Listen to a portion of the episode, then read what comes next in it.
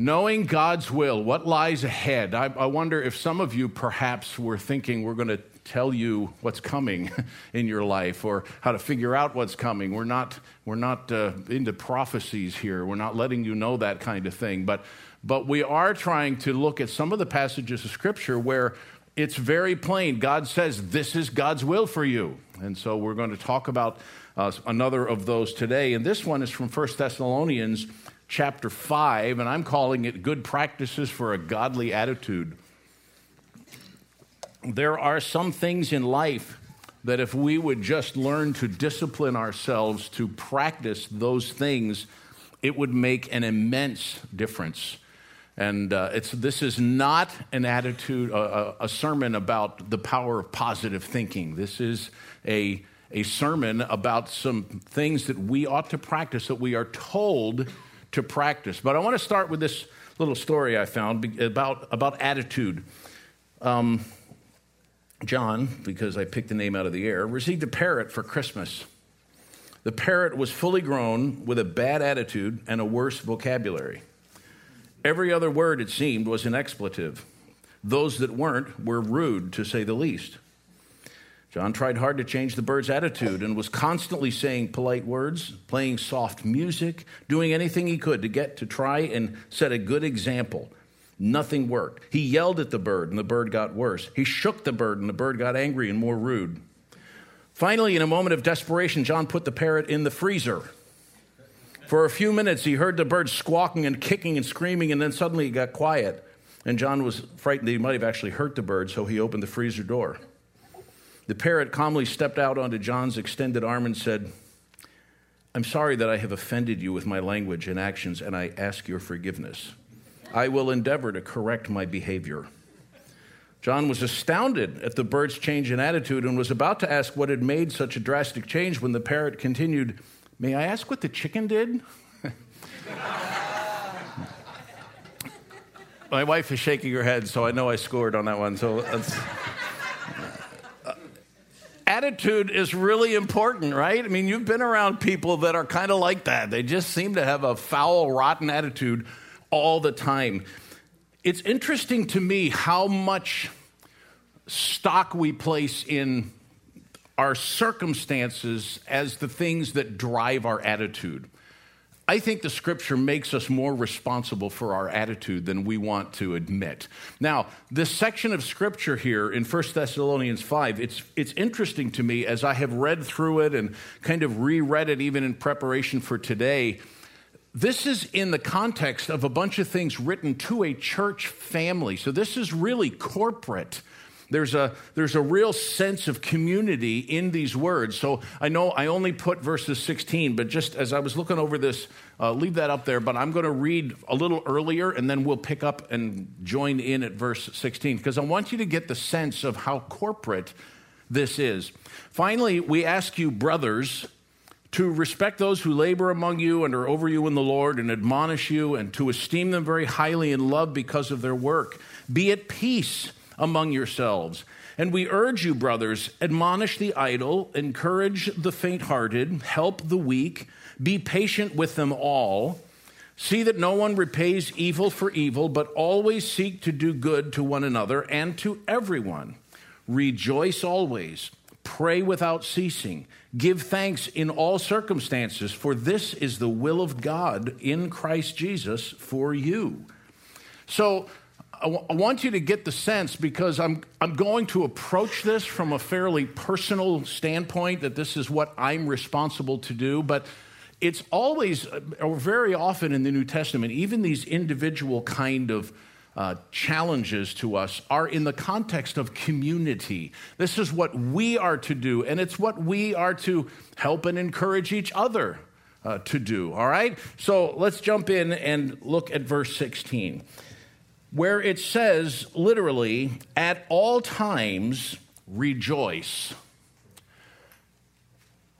Two things about this right off the bat that I think are really important. First of all, the frequency comes first. Now, sorry for a little quick Greek thing, but many times in the language of the New Testament, the first thing that is in a sentence is the most important thing in the sentence. When you have two words together like this, and we end up translating it so it makes sense in English rejoice always. It's literally at all times. So the frequency is first and is really important because of its priority in the sentence. Secondly, it's a command, it's an imperative. This is what we are told to do. So that kind of quickly removes uh, the, the reactionary element of rejoicing, right? I rejoice if I win Publishers Clearinghouse, or I rejoice if whatever good thing happens that I particularly like. We rejoice, we have joy, we have all of this. But let's back up a minute before we get talking about the rejoice and remember it's at all times. Throughout life, on a regular basis, there is not a season of life when I should not practice this habit of rejoicing. I'm interested when I look at the New Testament of how many times Paul, for example, talked about having joy when he was in prison. How many times we were challenged to have joy even in the midst of persecution. Those things don't make sense unless we recognize that this is first of all, a command, not a reaction. Secondly, it is to be done at all times, in all seasons of our life. Not, not, it's not speaking about every instance, but at all seasons. We go through good seasons, we go through hard seasons, we go through up seasons and down seasons, right? We have periods of time when we're just feeling a little off, and we have seasons of time when, man, we're feeling really good in the midst of all of those times, at all times, we are to rejoice. What in the world does that mean? So, for those of you who are familiar with this distinction, let's just remember it. But uh, you may be interested to know that there is a distinction between being happy and having joy, between being happy and rejoicing. Rejoicing is always a verb. Happiness is just, it's, it's something that happens to you. In fact, happiness, it has been said, is based on happenings. I'm happy if I win Publishers Clearinghouse or whatever it is. I'm happy when I get the new car. I'm happy when this happens. And I'm unhappy when I get the first car payment.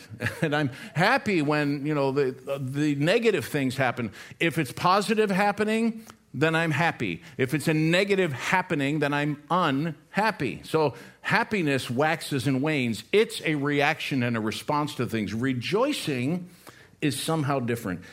Here's what I understand joy to be in the New Testament it's, first of all, rooted in faith, and it is a settled confidence that God is gaining glory in my circumstances. I'll read it again. It's a settled confidence that God is gaining glory in my circumstances. Now, I've been in a lot of settings recently where I've been reminded of this. God is, of course, awesome, but his main goal, his primary goal in history, is for the expansion of His glory and His greatness. Included in that is the salvation of people from every tribe, tongue, and nation. But that brings glory to God. His ultimate goal is His own glory. So, how do I rejoice? I rejoice when I have the confidence that God is doing just that. He's getting glory in my circumstances. It's a chosen attitude. It's almost an action. It's a challenge to say, when you look at life, I want you to recognize God is being glorified in your circumstances. That's why Paul could say, like he did in Colossians 1:24, "Now I rejoice in my sufferings for your sake." How in the world do you rejoice in sufferings unless you recognize God is being glorified in those sufferings, and therefore you can have confidence that the best thing is happening. So God is being glorified. So we we have a, a decision to make. Will I rejoice? 2 Corinthians 6.10 is another really weird statement, or it seems like it on the surface. We live, Paul said, as sorrowful, yet always rejoicing. So I can be unhappy and rejoice when I understand what rejoicing is. It is a, a full on confidence, a settled peace that I know God's being glorified in my circumstances. And at all times, I'm to do that. Secondly, verse 17. And just while I'm still there, before I read 17, let's remember that this is corporate. So that means we rejoice when God is being glorified through us. When, when God is using the ministry of this church, we rejoice at all times. When it feels a little down, when it feels really exciting, in all things, we rejoice. Okay, secondly, verse 17 pray without ceasing. Again, the frequency comes first. And it's really one word, and it says, incessantly pray. Without stopping, pray. We have dogs at our house. Our oldest daughter uh, rents from us and has two of them.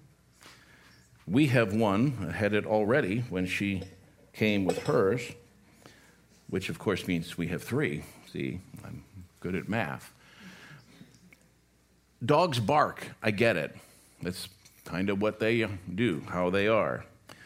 Two of them bark when somebody's outside and they see a stranger. They're in warning mode. Two of them bark when they're happy to see us. One of them, my dog, barks, I don't even know why half the time.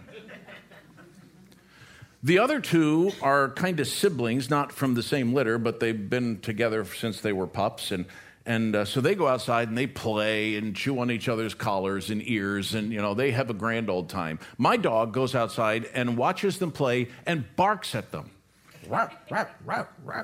Incessantly. Drives me crazy.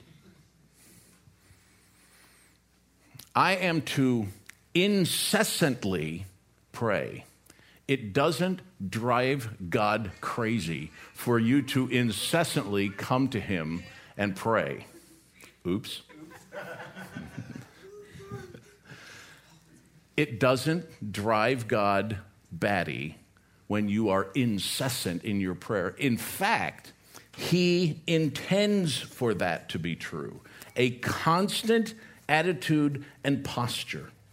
We all, I suspect, have relationships with people from our past that we don't commonly see them anymore. We're kind of Facebook friends for the most part, or whatever it is. And, and every once in a while, we get a chance to talk to them or see them. And we, we sit down and we pick up right where we left off, it seems, right? It's, it's that kind of feeling, not that we should have periods of time when we don't talk to God, but it, shouldn't, it should be an ongoing conversation incessant prayer simply refers to the spirit, the conversation of being readily available to converse with God. It's a very, uh, the word pray is a very general word for prayer. It includes pretty much everything that we do when we pray. It includes petition, asking God for things in particular. It includes intercession when we pray for someone else. It includes adoration when I, when I am just talking to God and declaring His greatness and reminding myself and praying back to Him, thanking Him for who He is. It includes thanksgiving and gratitude for, for His provision or for His work in another person's life. It includes all of those things. It's conversation. I don't think we often enough look at prayer as a an ongoing conversation with God. I think we look at prayer as the thing we do before we eat so we can take time to thank God for his blessings to us. That's a good practice. I think it's great. I think we ought to take time to be thankful. I think that it, we look at prayer as the thing that we do when we end the set of worship music or when we begin or end the sermon. There are, there are times when we stop and let's pray. Those are great. Those are really good. Those are really important. But if prayer is a conversation, that makes this idea of incessant a little more realistic, right? I'm, I'm just in an ongoing conversation with God. I mean, some of you have pretty long, most everybody has a long commute when you live in Gloucester, I've learned. Every, you know, lots of people travel half hour, 45 minutes, and, you know, that's just what it is. So there's a lot of time that could be spent praying without having to, you know, fold your hands and hopefully not close your eyes. But uh, there is this ongoing sense of conversing with God. And it, we are to do it incessantly. So here's my question Why doesn't it work? Now, I know that's not, it's not what the preacher is supposed to ask, but sometimes, and I've had many people over the years say, but it just doesn't seem to be doing anything. I think that we perceive it to be not doing anything because we misunderstand the purpose of prayer, fundamentally, the purpose of prayer. God has told us in James chapter 5 that the, the prayer of a righteous man is effective, has great power as it's working. So we know that it, it is a powerful thing. In fact, that verse is in the context in James where he's been giving us some instruction from the life of Elijah and reminding us about this great man of God from the Old Testament who prayed and for three years it didn't rain. And then he prayed again and the rain came. And it says in that passage, Elijah was a man of passions like ours. So he's using Elijah as our example to say the prayer of a righteous person has great power. So, does God answer prayer? Yes. Does God want us to pray expecting great things? Yes. I am praying for a specific dollar amount for that specific property, and I have been praying it for a year.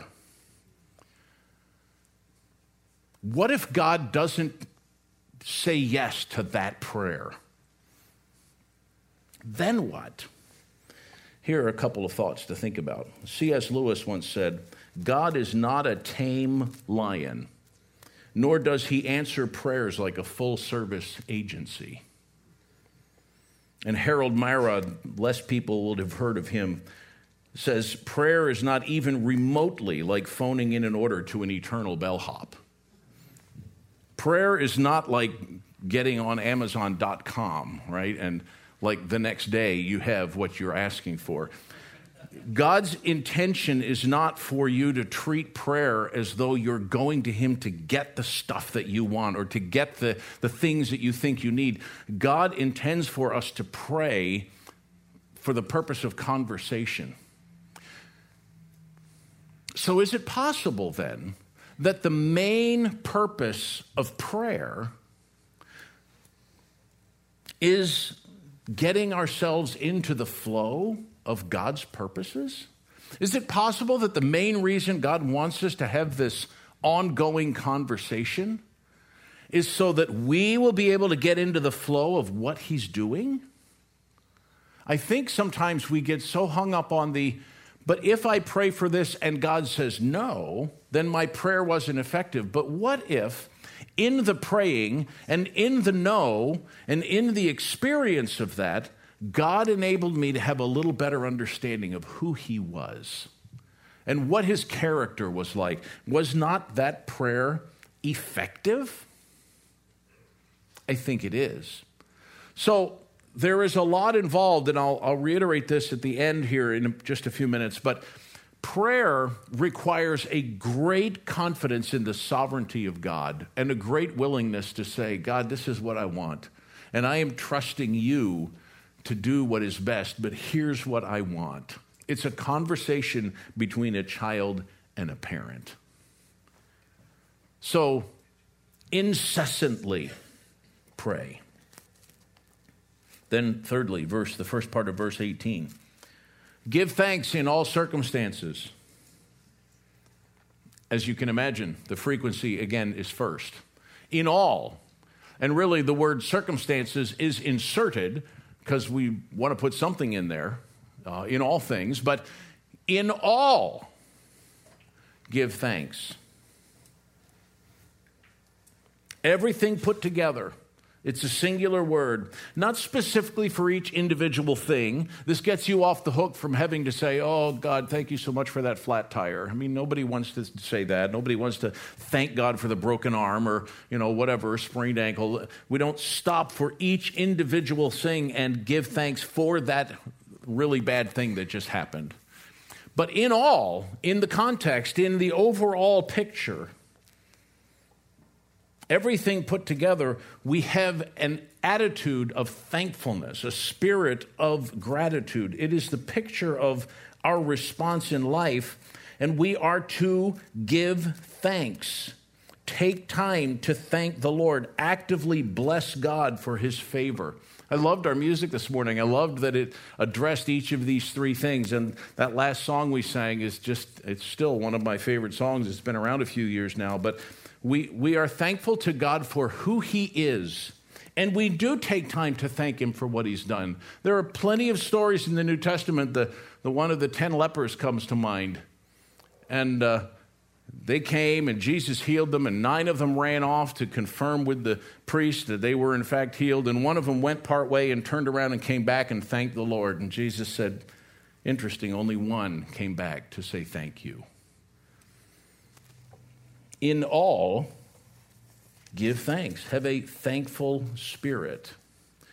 For, verse, second part of verse 18, this is the will of God in Christ Jesus for you. This is God's will for you.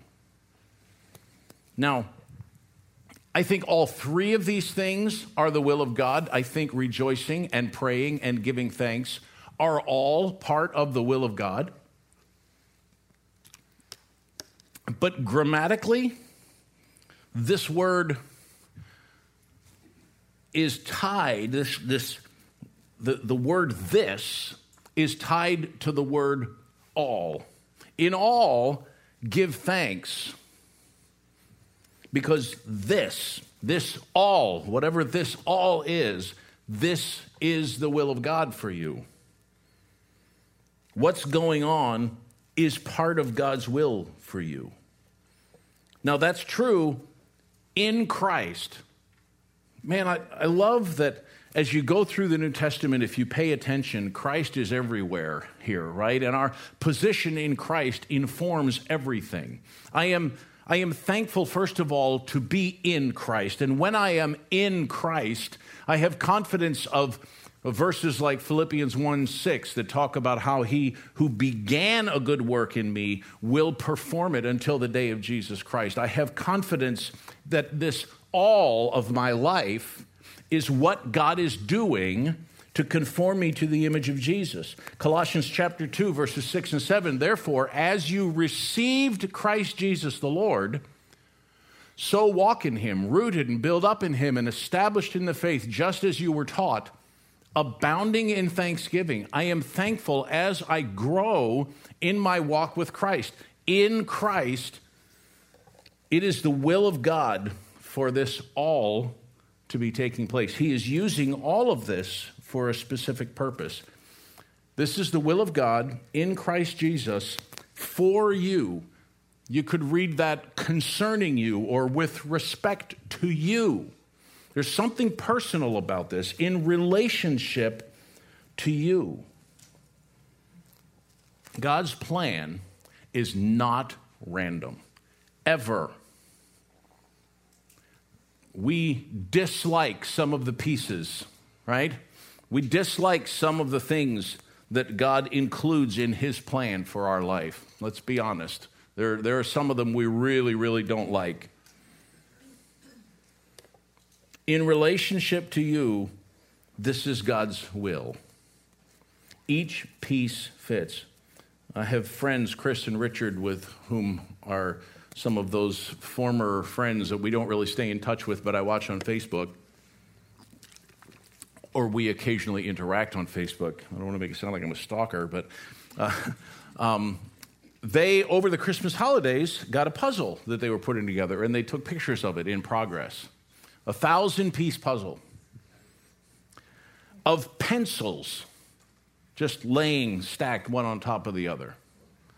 So my first thought was, have they gone mad since I knew them?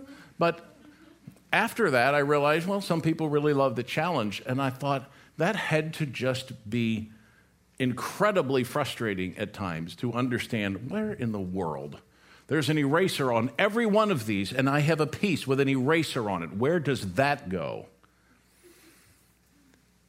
Every piece fits. John Piper is known for this statement God is always doing 10,000 things in your life, and you may be aware of three of them. There is always this sense of working that God has in my life where He is accomplishing things that I have no clue what He's doing, what He's preparing, what He is doing in my life that He may use in somebody else's life down the road at some point in time. I have no idea most of those things.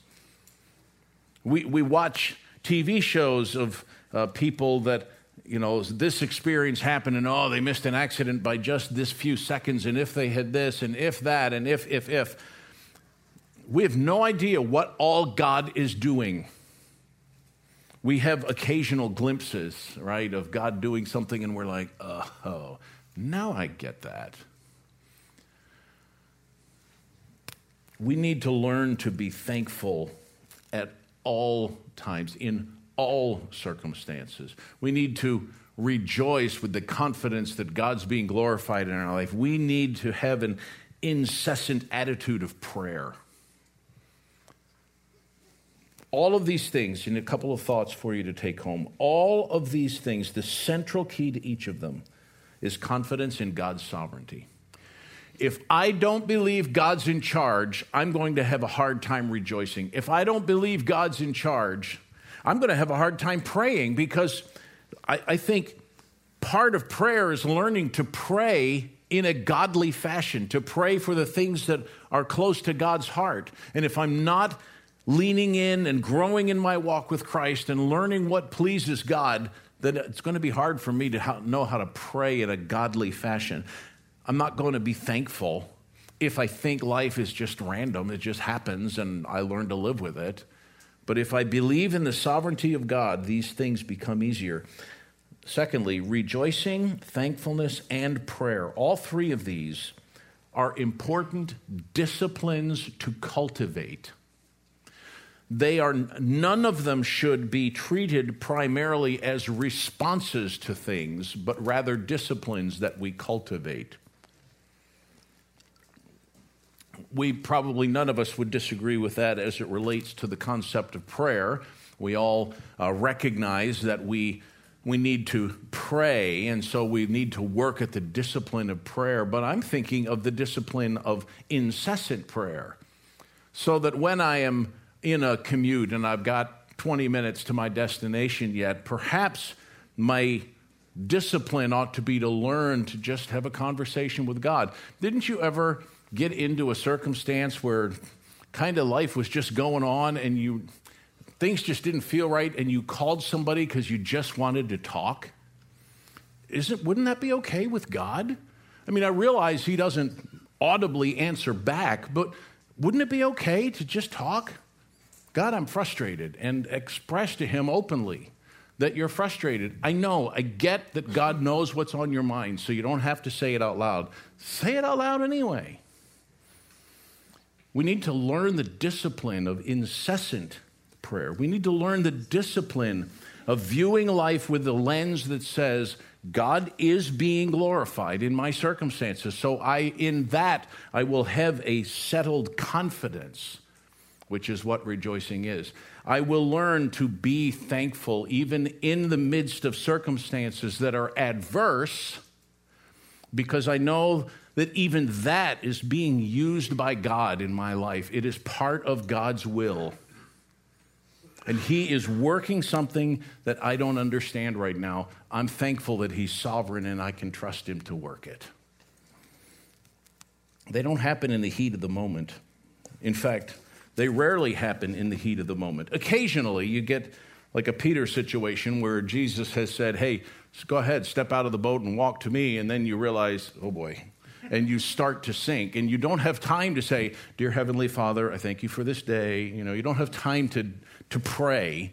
You just say, Lord, save me. Sometimes it's instinctive. But for the most part, these things are disciplines that we learn, that we practice, that we begin to develop in our lives, and they will, I guarantee, they will change your attitude and your perspective. They change how things are at work. They change how things are in my marriage relationship or in my relationship with my kids or my neighbors or whatever it is. They, they change a lot of things when I begin to rejoice all the time, when I begin to pray incessantly when I begin to give thanks in the big picture of life, it changes. It changes me, it changes how I view things. I recognize that it's God's will for me. All right, we're going to sing here in just a minute. The team's going to come back. I'm going to pray uh, before we close, and then uh, they're going to come and lead us in another song, and we're going to go out rejoicing together. All right? Father, thank you for what is a really familiar passage of Scripture. I, always makes me just a little wee bit nervous to preach something that people have heard many times. And I know lots of folks here have. But uh, Lord, please remind us of the importance of these things. They are disciplines that we need to develop, I need to develop. They make such a difference in my daily experience because it puts me in a posture that recognizes your sovereignty in my life. And I am grateful for that. Thank you for the joy that we have in Christ. And so as we uh, lift our voices and, and rejoicing as we leave, I pray that you would be pleased with us as we go. For I ask in Christ.